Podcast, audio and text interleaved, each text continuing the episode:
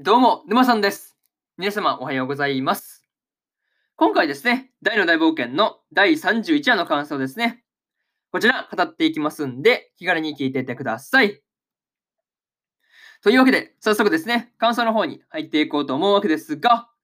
まずは一つ目ですね、親子喧嘩というところで、大とバランの間で親子でのバトルが勃発していたわけですが、まあ、戦いがね、こう、凄まじすぎて顔面に食い入るように見てしまったというところでした。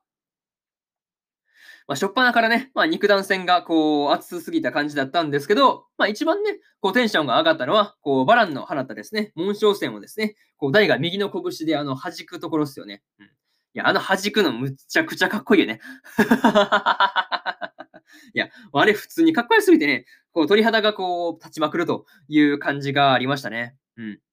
あとはそうですね、こう、台の視点でね、こう、城に突っ込んだりとかね、うん山に突っ込んだりとかね、もう、ああいうところがね、もう、すごい純粋に怖すぎるというか、いや、なかなか怖いですよね、あれね。まさか台の視点でその城に突っ込むようなね、うん、羽目になるとは思わなかったんで、普通にびっくりしたし、うん、何より怖いなと いうところですよね。ジェットコースターより怖いですよね、あれね。いや、あれ普通に怖えわって感じでしたね。うん。まあ、そういうところとかあったし、そうだな。あとはね、こう、そうだな。うーん、あ、そうそう、それとですね、大がね、こう、右の拳に力をね、まあ、一点集中させることで、リューマ人のバランと渡り合えていたわけですが、まあ、逆にね、逆に、こう、そうでもしないと、バランにはね、攻撃が通用しないっていうのがね、まあ、純粋に恐ろしいところという感じですよね。うん。まあ、それを踏まえると、まあ、いかにね、こう、リューマ人が強いのかというところのね、まあ、描写にもなってるのかなっていうふうに感じたりしました。なかなか、うん、そうですよね。実際、こう、リューマ人強えよっていうところを、まあ、こう、描き切るために、こう、大の攻撃をね、まあ、あの、なかなかそうでもしないと通用しないんだっていう描き方にしてるんだろうなっていうのを、こう、見ていてね、感じるところはありました。何にせよね、こう、リューマ人強すぎるわけですが、まあ、それでもね、こう、右の拳に一点集中させれば、まあ、大、大なら戦えるというところで良かったなという感じでした。まあね、えーそんな感じで、まずは一つ目の感想である、親子喧嘩というところ、終わっておきます。で、次、二つ目ですね。ドルオードルオーラというところで、バランがね、台にとどめを刺すためにドルオーラを使っていたわけですが、まあ、結果としてはですね、こうドルオーラでは台を仕留めきれなかったというところでした。個人的にはですね、こう1回目のドルオーラをですね、台が、えー移動の呪文であるですね、えールーラルーラでかわすっていうのはね、なかなかこう、うまいことやったなっていうふうに思ったりしました。うんまあ、移動呪文をね、あの攻撃で、まあ、あの戦闘シーンで使うっていうのはなかなかね、斬新なわけですが、まあ、実際ね、ルーラーを使えば逃げれるという、まあ、ゲームの中でもそんなところありますからね。そう。ルーラーも一応戦闘中に使えば逃げれるというところは、まあ、裏技としてあったりするみたいなんで、まあ、事実ね、まあ、そういうところにも生きてくるのかなっていう感じですよね。うん。そうだな。それと、え2回目のドルオーラで、あのレオナとかね、えヒュンケルとかクロコダインですよね。うん。まあ、要するに、まあ、みんなをね、あの巻き込まないために、こう、空中に向かって、まあ、やろうとする、まあ戦おうとする大がですね、なかなかやっぱり、こう、どれだけね、こう、力がね、まあ、暴走、まあ、暴走と言ってもあれですけど、うん。まあね、どれだけこう、大はね、まあ怒っていようが、やっぱりね、こう、仲間思いのいい人物、いいやつなんだなっていうのをね、まあ、この辺でそう、すごいよくわかるというか、伝わってくるところでした。またね、こう、バランがドルオーラをね、撃つときに、背後にあのドラゴンをね、重ねてくるっていうのがなかなかこう、まあ映像としてね、こう重ねてくるっていうのがね、こうマッチしすぎていて、やばかったなという感じでした。まあね、うん、そういう演出もありつつ、こう、ドルオーラの威力やべえという感じなんですよね。うん。まだね、こう、2回目のドルオーラをね、あの、大が、あの、耐えると宣言した時のね、ところが、すごいかっこよかったなというところで、まあ逆にね、こう、かっこよすぎて、こう、涙がうるっとくるというか、いや、もうなかなか強えなっていうのをね、すごいこの辺で感じるところでした。なかなかこうその辺はすごいっすよね。普通に耐えきるというか、まあ、ドラゴンの基地には撃ったことないだろうっていう風に言っちゃう台がすごいなという風に思ったという話で、えー、2つ目の感想であるドルオーラというところ終わっておきます。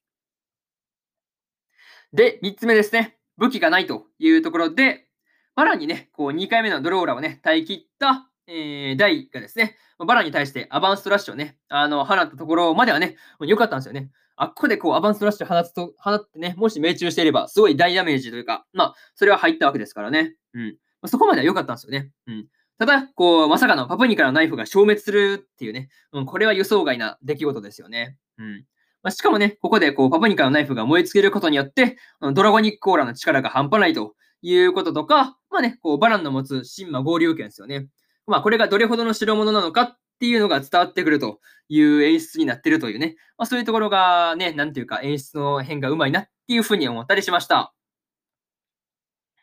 またね、そこからの剣を扱うバラン相手に、こう、素手で、素手でですね、戦っていくっていう台が圧倒的不利な感じでしたね。まあ、普通に考えてみればですね、こう、間合い的に、こう、殴りかかる前に剣で切られる方が早いですからね。うん、そう考えると結構不利ですよね。うん。まあ、ラストにかけてですね、まあ実際そういうね、こう、間合い面で不利とかね、まあそういうところもありつつ、まあね、えー、武器を失った台が、こう、バランの攻撃をね、回避するしかないっていうのが、こう見ていて辛かったなっていう感じでした。まあね、あの状況をね、どうやって打開するのかっていうのが次回の見どころのような気がしますというところですね。うん。なかなかこう決着がつかないわけですが、まあ、やっぱ地上最大のバトルというだけのことありますよね。うん。いや、普通にすげえわというところをすごい感じたわけですが、まあ、普通にね、こう、どういうふうに逆転していくのかっていうのは見どころですよね。うん。まあ、そんな感じで、えー、3つ目の感想である、武器がないというところ終わっておきます。で、最後にというパートに入っていくんですが、今回ね、こうバランとの戦いがですね、すごくいいところで終わってしまったわけですが、まあ、早くね、こう続きが見たすぎるという感じですよね。またね、こうクロコダインがバランをね、ぶん回すところの奮闘ぶりですよね。いや、めちゃくちゃボロボロなはずなんですけどね。いや、あのぶん回すところがすげえなというところをね、思ったりしました。しかも定期めっちゃ切られてましたからね。ま、それでもこう握りしめてバランをぶん回すのが本当にクロコダインすげえなというところっすよね。あとはね、こう、まあね、こう、それでもね、倒されてしまったクロコダインに、まあ、ヒョンキラがね、まあ、策を持ちかけるわけですが、まあ、一体ね、何をする気なのかっていうのがね、まあ、気になる、気になるところという感じですよね。それとですね、レオナがポップに対してザウラルをですね、かけていたわけですが、結果としてはね、これがどうなったのかっていうのもね、なかなか気になるところという感じですよね。うん。いや、なかなかね、次回の大の大冒険がですね、今からどうなるのか楽しみすぎてやばいというところで、今回のドラゴンクエスト大の大冒険の第31話の感想ですね。こちら終わっておきます。で、今までにもですね、第1話から第30話の感想は、それぞれね、過去の放送で喋ってますんで、よかったら過去の放送もね、合わせて聞いてもらえると、より一層ね、大の大冒険楽しめるかなっていうふうに思うんで、えー、おすすめです。よかったら聞いてみてくださいという話ですね。で、今日はね、他にも3本更新しておりまして、エデンズゼロの第4話の感想と、さよなら私のクラマーの第5話の感想、そしてですね、真っ白の音の第6話の感想ですね。この3本更新してますんで、よかったらこっちの3本もね、聞いてみてくださいという話ですね。で、明日ですね、明日3本更新するんですけど、雲ですが何かの第17話の感想と、戦闘員派遣しますの第5話の感想。そしてですね、スライム倒して300年、知らないうちにレベルマックスになってましたの第5話の感想ですね。